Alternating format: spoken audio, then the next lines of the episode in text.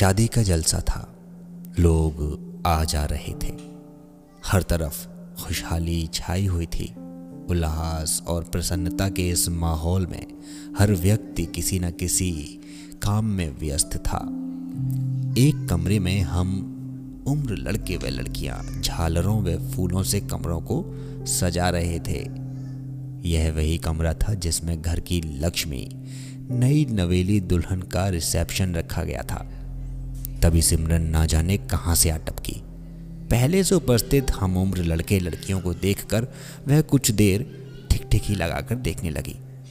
फिर वहीं बैठी छोटी बहन से बोली, चल चल, जल्दी चल, मम्मी बुला रही हैं।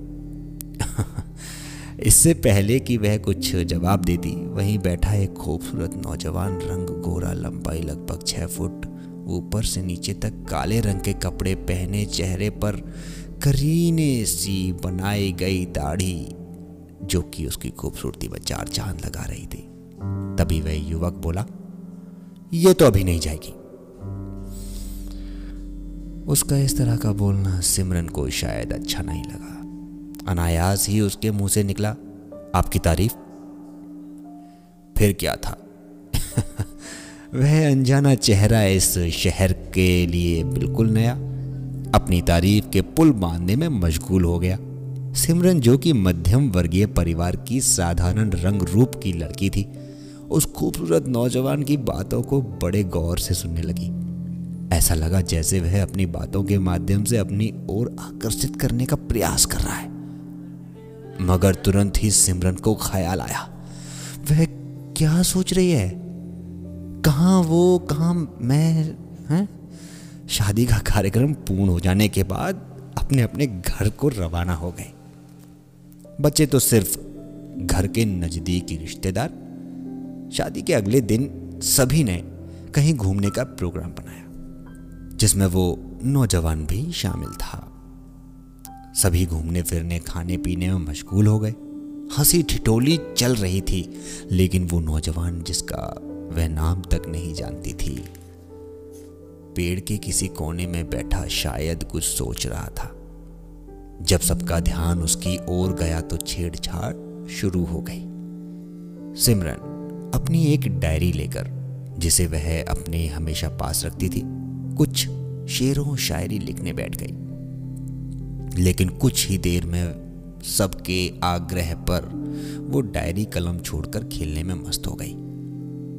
वह इस बात से बिल्कुल बेखबर थी कि वह नौजवान उसकी डायरी कब्जे में ले चुका है और अपने मनोभावों को उसमें उतार रहा है। अपनी इच्छाओं और शब्दों के माध्यम से ज़ाहिर कर रहा है। सभी अपने अपने घर चले गए। अगले दिन सिमरन इन सब बातों से बेखबर जल्दी जल्दी कॉलेज जा रही थी। तभी ना जाने वह नौजवान कहाँ से सामने आ गया। उसे देखते ही वो झेंप सी गई।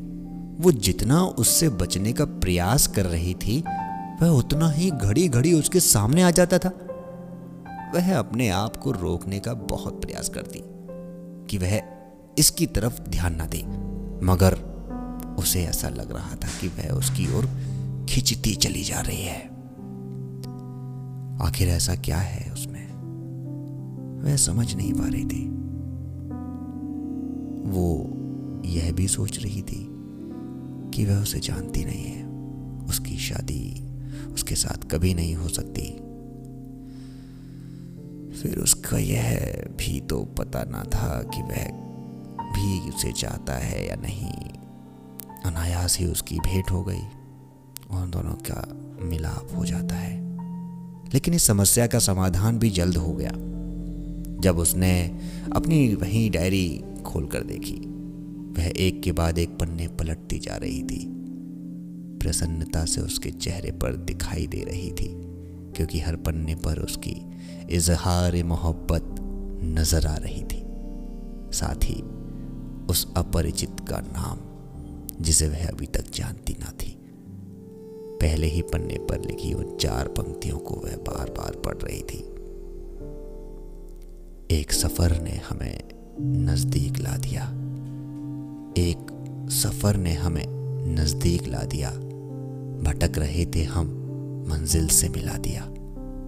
अब डर है हमें, यह मंजिल छूट ना जाए। आँखों ने जो वादा किया, वो टूट ना जाए, वो टूट ना जाए। अब सिमरन बार बार ये सोच रही थी कि ये वो राजकुमार तो नहीं है ना जिसे वो सिर्फ़ सपनों में देखा करती थी। हाँ वह सोचने लगी कि क्या वाकई में सच्चा जीवन साथी सिद्ध होगा। सोचते सोचते उसने जल्दी जल्दी फिर कुछ पन्ने पलटने शुरू किए। लिखा था, कभी थे अजनबी, अब अजनबी नहीं, मिले तो हम। कभी थे अजनबी, अब अजनबी नहीं मिले तो हम दो पल के लिए भी सही। अजनबी है ज़िंदगी, अजनबी है हम। अजनबी है ज़िंदगी, अजनबी है हम। रास्ते मुझको एक पहचान दो। रास्ते मुझको एक पहचान दो। दोस्ती के वास्ते, दोस्ती के वास्ते। यह पढ़ते ही उसको लगा यह सिर्फ़ एक दोस्ती करना ही तो चाहता है। कहीं यह धोखेबाज तो नहीं है। यह सोचते ही वह सिहर उठी और मन ही मन सोचने लगी, मुझे इससे दूर रहना होगा और ना जाने कब उसकी नींद लग गई। जब आँख खुली तो उत्सुकता और बढ़ी। शायद कुछ और तो नहीं लिखा। पढ़ते ही वह दंग रह गई। आगे लिखा था, कुछ देर क्या हुई? तुम नाराज़ हो गई? देर क्या हुई? तुम नाराज़ हो गई पर जाते जाते आँखों से यह बात कह गई। हम तो नाराज़ ही होंगे। मना सकते हो तो मना लो। हम तो नाराज़ ही होंगे। मना सकते हो तो मना लो। हो सके तो हमें अपने मन की कविता बना लो। हो सके तो हमें अपने मन की कविता बना लो। उसने धड़कते दिल से फिर पन्ना पलटा। लिखा था, नज़रों का इंतज़ार क्यों है? मन में मीठी झनकार क्यों है?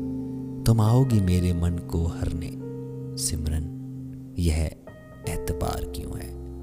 यह एतबार क्यों है? फिर क्या था? वह निर्णय ले चुकी थी कि हो ना हो, यही उसका जीवन साथी है। मगर एक डर बार बार उससे भयभीत कर रहा था।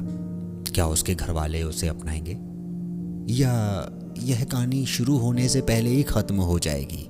लेकिन कहते हैं ना, यदि हम सच्चे दिल से ईश्वर से कुछ मांगते हैं तो वह शायद देते हैं। बशर्ते कि मन साफ़ हो। रास्ते में बहुत सारे व्यवधान, मुसीबतें आने के बावजूद भी वह दिन भी आ गया। जिस दिन सबको अपने अपने राजकुमार का इंतज़ार होता है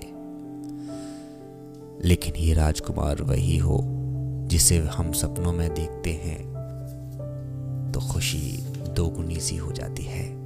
ठीक वही हुआ सिमरन के साथ। वह सोच भी नहीं सकती थी कि एक साधारण से रूप रंग की लड़की को, जिसके पास कुछ भी तो नहीं है, सपनों का राजकुमार मिल जाएगा।